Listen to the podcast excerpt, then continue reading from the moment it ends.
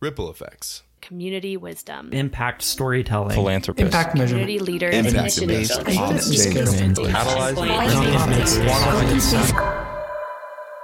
Inspiration to impact.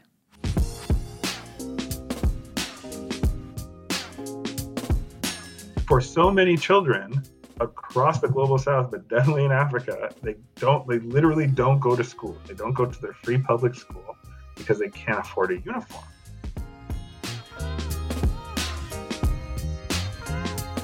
I'm Jillian Metro. And I'm Luke Tuttle, and this is Inspiration to Impact, a Sorenson Impact Center podcast. Join us as we speak with thought leaders, innovators, and game changers in education, social entrepreneurship, impact investing, and everything in between. About the impact they're creating in the world around them and how they got there. In this episode, we're sharing a conversation we had with Chid Liberty, co founder and CEO of Liberty and Justice. Jolynn, would you mind telling us a little bit about Chid? Sure. So, Chid was born in Liberia in West Africa and spent most of his time in the United States and, and in Germany growing up. But in 2009, Chid returned to Africa after 28 years abroad to co found Liberty and Justice, which became Africa's first fair trade certified apparel manufacturer. And it was established to transform the apparel supply chain, which is, you know, known for worker exploitation and environmental degradation to you know really transform it to to a place of partnership and and sustainability Thank you for including the the purpose of why it was founded because after all, this is a social impact podcast and his story is really inspiring. I think our listeners are really going to enjoy it. and if they don't well then we will and if they don't, then a hopefully they'll leave us some feedback on the website and we will incorporate that into future episodes. Not do anything untoward or violent. yes that, that's Should we get into the episode? yep that's what i was going to say luke all right let's get to it chid thank you so much for joining luke and i today we know that you are busy so we are grateful that you found some time in your schedule to talk with us Today is particularly crazy, but I'm glad I'm glad this hour is with you. So, Chid, it would be really great if you could just tell us a little bit about the impact that you're having now and kind of just give us some context for what we'll be talking about today. Sure. So, you know, we we were really really excited seeing all this amazing impact happening at all levels of our factory in Liberia, and then we started working with a group of nine other factories and helping them sort of adopt some of these standards that would create this impact. And that was originally called Made in Africa, and now Made in Africa has turned into something else. And where I think it's going to lead us to is about eight, supporting 87,000 smallhold farmers with at least one one woman household member, female household member in all of those smallhold farms families, 30,000 women traders, informal market women are going to basically get their primary source of revenue through through the project. And then there's massive carbon, about 33,000 metric tons and about 81,000 metric tons of, of carbon and water saved respectively through some of the migrations we're going to do in the in the in the cotton supply chain. So right now we're sort of working at multiple levels: environmental, social, and governance. And I think it, it'll it'll be really positive. Well, Luke and I have been and are very inspired by your story, and we're so excited to help you tell it and to share it with as many people as we can, and hopefully provide them with some inspiration.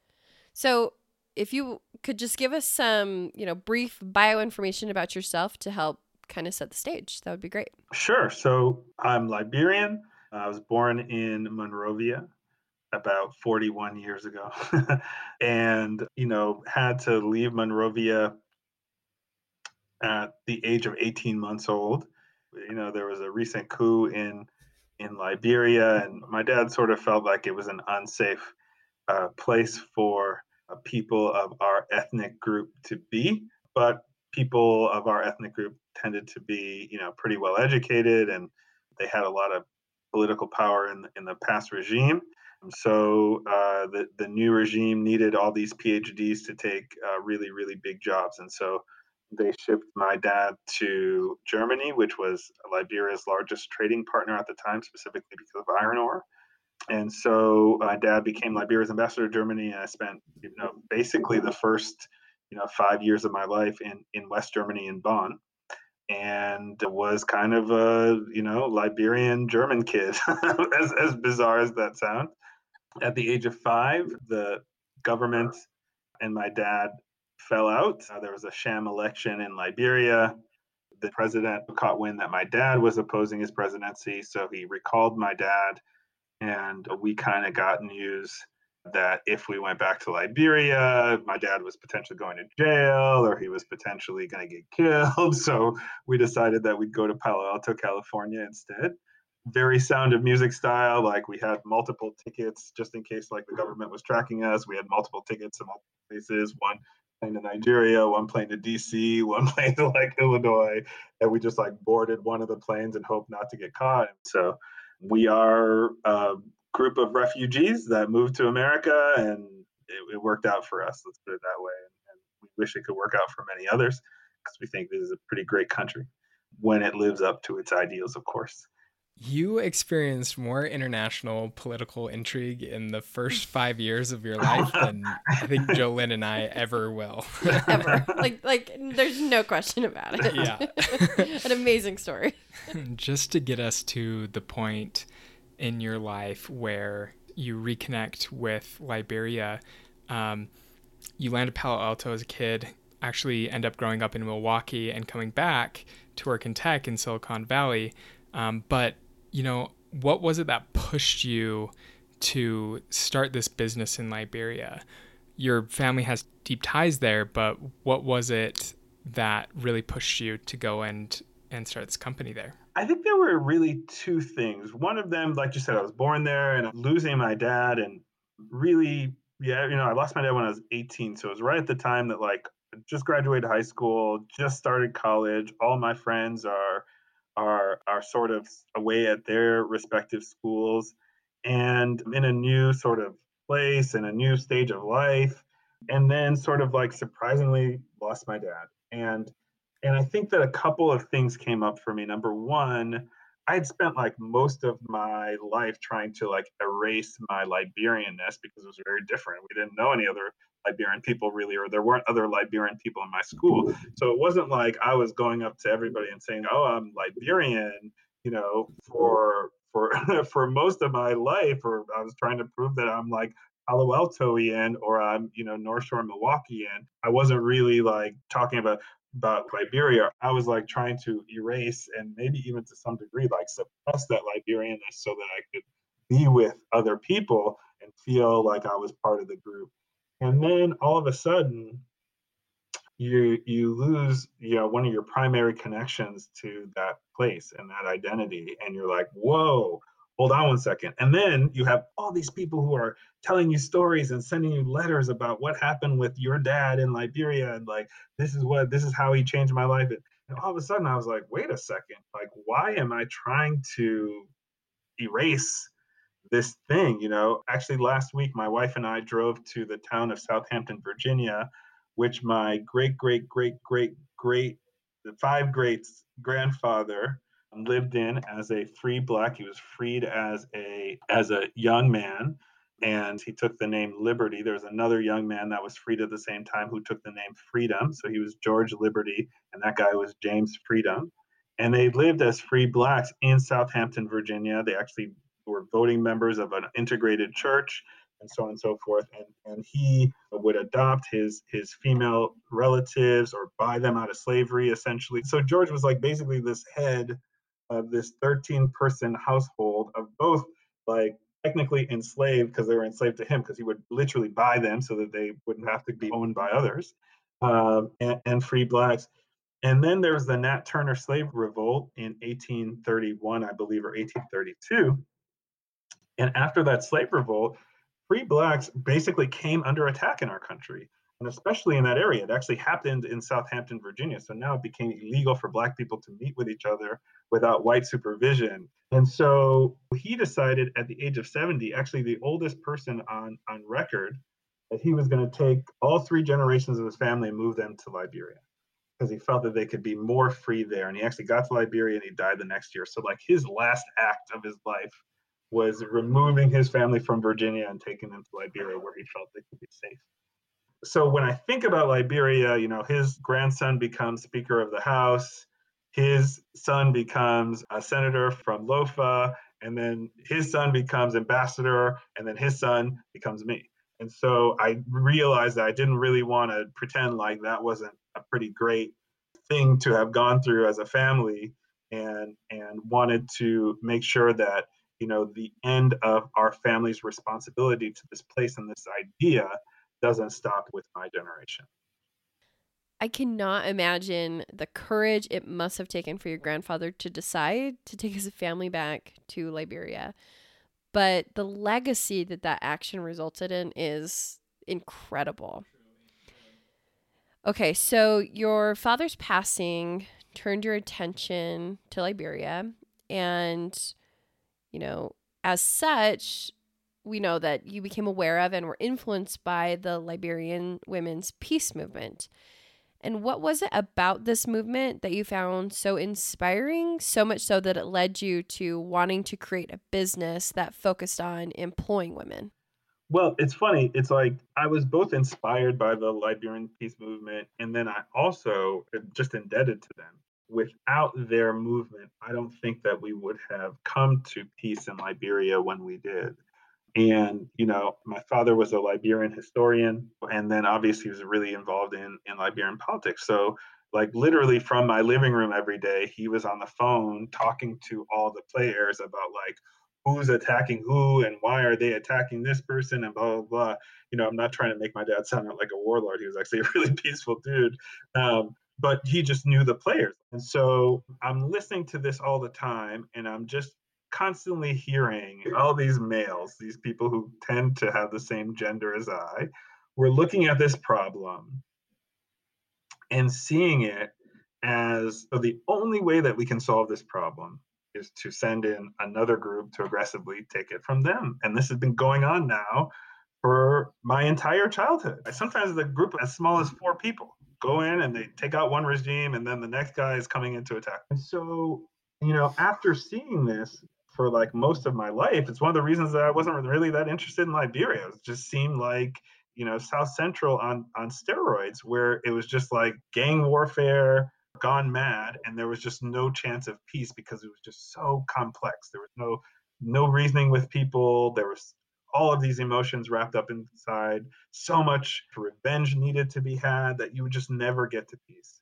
And what I think was so brilliant about um, Leymah Gbowee and Auntie Sugar's movement was that they just started with peace. And like literally the symbol of, of their uh, role in the war was sitting sometimes in a war zone in white t-shirts and white headscarves and praying for peace and just having these outward displays of peace and doing that in all of these places until they eventually even do it in Accra during peace talks, and literally surround the building filled with warlords and refuse to leave and hold hands and pray until these warlords decide that they're going to get serious about a peace agreement, that to me was pretty powerful. And even more powerful than that was that in all the stories that I'd heard about the end of the war, they were never included. And so the role of women generally gets erased. Here, it was the role of women creating peace among a bunch of warlords, and it was being erased. And so I just really felt like, listen, if there is one group of people in the world that I want to go work with right now, it's those Liberian women. And how can we turn their movement into an economic movement so that not just we have peace and no prosperity. How do we have both? That image, I think I, I legitimately have the chills right now. But even you, just you talking about the image of these women surrounding that building, is so powerful. It it really seems like the physical representation of peace. I mean, I mean, literally. Yeah, and it it, it was immensely powerful. And I, I always think back to the story. There'd been like 50 peace agreements, but none of them had been adhered to. And so at one point, Leymah comes from outside and she brings in a group of women and she's like, No, we're keeping you guys stuck in there until there's a real peace agreement. And they're like, You need to move. You know, they're cursing at her. And it wasn't until she threatened them. She said, If you guys make me move, I'm going to take my clothes off. which in our tradition is a curse. See your mother naked, you know, she's representative of the mother. And so she threatened to strip naked there. And that's when they were like, no, no, no. everybody's like, no, no, no, no, please don't. now, that's powerful. That was all captured on video. Do you know where the video of that was? It was a VHS holding up a window in like the Ministry of Information. Like nobody kept the documentation. But to them, that was just worthless. And that to me just shows you so much about erasure and erasing the role of women. So to me, that's why I, I went back and worked with women in Liberia. Is I, I knew that there was so much hidden and untapped power there, and we could do something really special. Okay, so you arrive in Liberia, you're inspired by the women's peace movement, and you know that you you want to work with women and you've now established we know that you've established this very successful you know business there but but what yeah. was it like in, in whose eyes i guess. Well mine and my opinion is the only one that matters and i say it was successful. It's not google. It's not google. It's not amazon but yeah we, we've established a company. Okay so you arrive there and you have this vision of what you want to do. Can you talk to us about some of the struggles the the hardships that you faced in in the work and establishing what you've established there? Yeah, I mean, there were really so many. I feel like we could just have a, a conversation about about that piece because you know everything that you can imagine, some self-inflicted, and then some just trying to do something really new in a place where um, it's not not set up to do that. I mean, Liberia didn't have power at that time. We didn't have like a centralized power grid. What year was this, this when you went back? I got back in 2009. So this we really started working in 2010. So you can imagine, I mean, our our the people who did have power were getting it from one heavy fuel oil generator in central Monrovia, which is, doesn't cover the entire city. It barely covers maybe, you know, a quarter or something. So no power, really no running water, really no transportation. None of this infrastructure really existed. And so we had to do a lot of things from scratch and to be really creative. And I would say one theme about that time is that, you know, I was coming in as a, you know, Silicon Valley executive. I was still in my 20s, so I thought I was, you know, being executive from Silicon Valley, I was smarter than everybody, of course. And so whenever one of these problems came up, I would like, you know, do my little desk research and come up with a solution. And then sort of start prescribing these solutions from like my limited local knowledge. And the theme across all of them was the more I, I stepped out of that frame and realized that like, yes, I was the bringer of capital and maybe some vision, but really the more that we gave that power over to local people who knew how to get power when they needed to power, who knew how to organize transportation.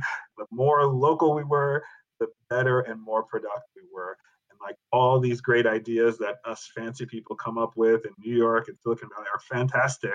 But, you know, really, we, we forget sometimes that places like Liberia are missing capital, but they're not missing common sense.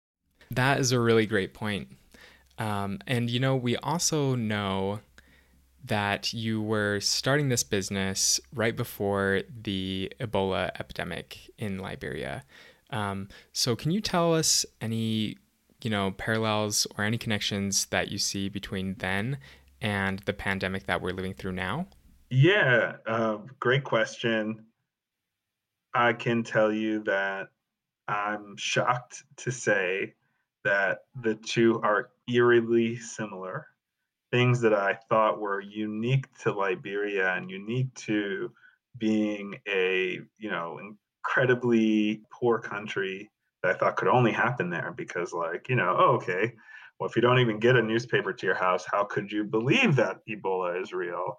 And if you don't even, you know, have access to an education, you might think it's still okay to go touch your family members or whatever.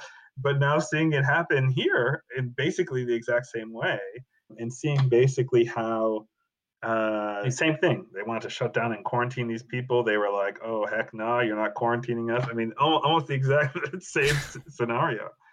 And they, the difference is, you have, I want to say, you know, almost a couple hundred thousand people living on a little quarter square mile stretch of land, basically on top of each other. So literally, if one person gets it, it, it's done. And then on top of that, you have we have people from there and from three other slums coming into the factory every day. And again, if one person gets it, it's just like the easiest place for them to spread to everybody else. And so we had to make the very, very early decision, even before the government acted. We're shutting down. We don't want to risk that with our workers. And really, it was an, an original plan for me to shut down for a total of two weeks. We thought, okay, um, let's give the government two weeks to get this under control, and then we'll come back because, as you can imagine, we had signed, you know, forty million dollars of of contracts with people to export, and we had just started the process of exporting under those contracts when this all was going down. So we're in the middle of manufacturing, like literally our very first orders that are going to be shipped from Liberia after this long process, building this factory, getting it up. We had shipped smaller orders before that for smaller companies, but like the two companies, the two orders that were really making this into a real business were now coming to fruition. And you can imagine you're a couple months before that shipment, and somebody's like, there's Ebola in Liberia. And you're kind of like, ah, whatever, you know, human nature whatever, we'll figure out a way around it. We don't need this to disrupt our business and our life and our, and then it just keeps getting closer and closer and closer into your own circle of influence until uh, a mechanic from Sri Lanka and another person who was helping to work for us felt like they got a terrible headache one day. And we started to think, wow, will is this Ebola? Are they are they going to get sick? And that's when we realized really the danger of having people in the factory together, and we completely um, we completely shut it down. Yeah, just hearing you talk about that, I can imagine right now there may be a little bit of PTSD that you're feeling. like I already No, I already went through actually, this. you know, it's actually not PTSD. Funny enough, it's more of like really recognizing. All right, I've been through this, and it actually gave me a lot of confidence um, going through all these things because number one, I realized that like Liberia was really bad during Ebola, and Liberia was, you know, everything shut down, and like everybody was constantly scared about touching anything, and you know, it, it was a it was a scare. It like Ebola was pretty was pretty intense. Like you you saw some of the photos. Like you know, people are like bleeding out of their eyes, and I mean, it's a really intense disease. And so so that was a really just scary a scary situation for everybody that everybody once they saw it once they heard about a family member or a friend of a family or whatever that's when um, it got really real for them or once they heard it from somebody that they really trusted like in our case our factory it became very real So once it really started to sink in for people, what changes did you notice? yeah i remember talking to jenna who is like our top sewer by by far but when she came to the factory she was originally illiterate she was internally displaced so she was left in a refugee camp in her own country actually her children some of her children were taken away because they were part sierra leonean and the dad just took them and so she was kind of left in this internally displaced camp with nowhere to go.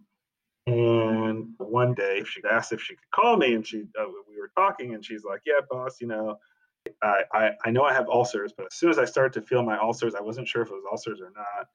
So i quarantined myself from my family. Nobody's allowed to come near me. So they they really really really got the message and because of that we didn't lose um, anybody nobody even got sick within our, our our factory. And so that was the one lesson. The other lesson was that like three years later you know we were in liberia for christmas and like everything was normal. I don't i you know when we were there for christmas this year nobody thought about ebola or said anything about ebola or checked anything. Like it was perfectly back to normal. And so and and we went through some crazy times and now like it's not even really in our memory anymore. And so as as crazy as people are saying that the world is ending and things will never be the same and you know like yes we're going through a really intense time right now and it's going to be bad and it could get mm-hmm. worse but likely in in three years things will be pretty normal That is really good. I I needed to hear that. So thank you. Thank you for giving me just a little bit of hope today. yeah that that is comforting. And these days I will take what I can get. So could you talk to us about how you came out of that and what became of this company that you started? So the the first step out of that to me was I think feeling like a lot of entrepreneurs currently feel, which is like I have no idea what's going on. I have no idea when my market is going to need me to serve it again. I have no idea when the government and travel and borders are going to be open again and when I'm going to be able to get my supplies back or whatever. But the first thing I think in a in a pandemic or an epidemic that everybody needs to figure out is like, okay, how can I be helpful and serve others right now? And so for us, it was like, at first it was like, listen, we've got a building. At first it was like, we got a sewing factory. So we're like, oh, well, is it that we can make hazmat suits or we can make, you know, other PPE or like, you know, unlike COVID, like Liberia, you, Ebola, you need to be in full hazmat suit because yeah, it's that dangerous. And so, so we, you know, we explored all that, and it just wasn't going to work. You can't turn sort of a pants and t-shirt factory into a hazmat factory very easily. And so, second thing became like, oh well, we have a building, and it's pretty strategically placed. And so, can we at least use that as a place to bring in all of these supplies um, that people need for their own homes and start to assemble these kits and buckets? And that really became the use of the factory. So I think the first step is like, what do you do to like make sure that you, you're contributing to the fight against this this epidemic or pandemic? The second thing is you're starting to really figure out like what things are going to be after, and I didn't really know. And what I did understand though was that kind of like here, again, the parallel is very similar. That that kids were going to be out of school. The ability for Liberian kids to do school from home is a lot worse than it is in the United States. Like they basically had already just lost a year of school. And so one of the main reasons that kids couldn't go back to school is that during Ebola, now your parent had lost their job too, most likely. And even if you go to a free public school, there are a few entry fees that you need to pay. Most significantly is always the uniform. And so for so many children, across the global south, but definitely in Africa, they don't, they literally don't go to school. They don't go to their free public school because they can't afford a uniform. And there were these amazing studies done in, in Kenya that showed if you donated a school uniform to a kid, their attendance went up by, I think, like 68% sometimes. For every three young girls that got a donated school uniform, two would delay their first pregnancy. And these are randomized controlled trials done by MIT. So you could really see the power of giving kids uniforms. So I was like, listen, we got a sewing factory. All of our orders have been canceled. It's a really, really big disaster, quite frankly. But what we have is a lot of fabric, a lot of women that need to go to work, and this building. And so, like, can we use that to help? And so I had this great idea where we would, you know, make uh, school uniforms and give them away to any kid that needed them to go back to school. And there was only one problem, of course, which is like who is going to pay for the uniform. And we decided to sort of make it into a brand and a, and a movement where people could buy uh, t-shirts and other great stuff. And, and then that would subsidize us giving away a school uniforms, kind of a, a true social enterprise model. A little bit like Tom's, but a little bit different because we also manufacture everything on the continent. So so we did that. It was really, really successful. We launched first on Kickstarter and then went into Bloomingdale's with our men's line, our women's line sold out quite quickly online. And just as we were doing that, another really big opportunity came about. Uniform was never really intended to be a lifetime business. We were just trying to sort of save our company coming out of out of Ebola. And another opportunity came about um, that uh, greatly increased, I would say, our business and the value of our business. And it's just now coming out of stealth mode, so I can't say a ton about it. But all I can say is that it's great and going to be fun. The impact of this work really does amaze me. You're providing a way for children to go to school and helping the women who work in your factory by providing them employment. It's it's impressive. Yeah, I think they say fewer than maybe between 30 and 40 percent of children are in school and 97 or 98 i think when we did our last survey of the women's children in our factory in school so it tells you like just how powerful um, and how determinative it can be if your mom has a job that you're going to go to school. Like so, a lot of people build schools because they care about education. That's awesome. If you also want to care about education, a great way to do it is to make sure moms have jobs. And you know, this is such a great example of how interconnected all these issues are employment, healthcare, education. Your story, your work really highlights that. And it's something that comes up again and again as we talk to you and others innovating to bring about change. So, thank you for sharing your story with us. No, no, no, of course. Chid, thank you again so much for for speaking with us today. We really really enjoyed this time with you. Thank you guys. It was a pleasure to speak with you today and can't wait to do it again. We're looking forward to it. Thanks again. Thanks guys. Take care. Bye now.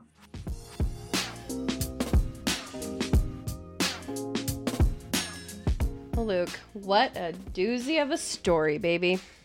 Really, I mean, it's got warlords, political intrigue, reconnecting with family heritage and history, beating the odds to create a successful business during an Ebola outbreak. Like, honestly, what is missing? It's got everything. Luke, it's it's it's missing love, a, lo- a love story. okay, but actually, you're you're not joking. Not entirely. Uh, in fact, next episode we will be speaking with an amazing woman who is an entrepreneur, a model, a philanthropist. Her name is Georgie Badiel, and she's similarly working to empower women of Africa, and just so happens to be married to Chid. And and we hope you'll tune into that one as well. Inspiration to Impact is a Sorenson Impact Center podcast.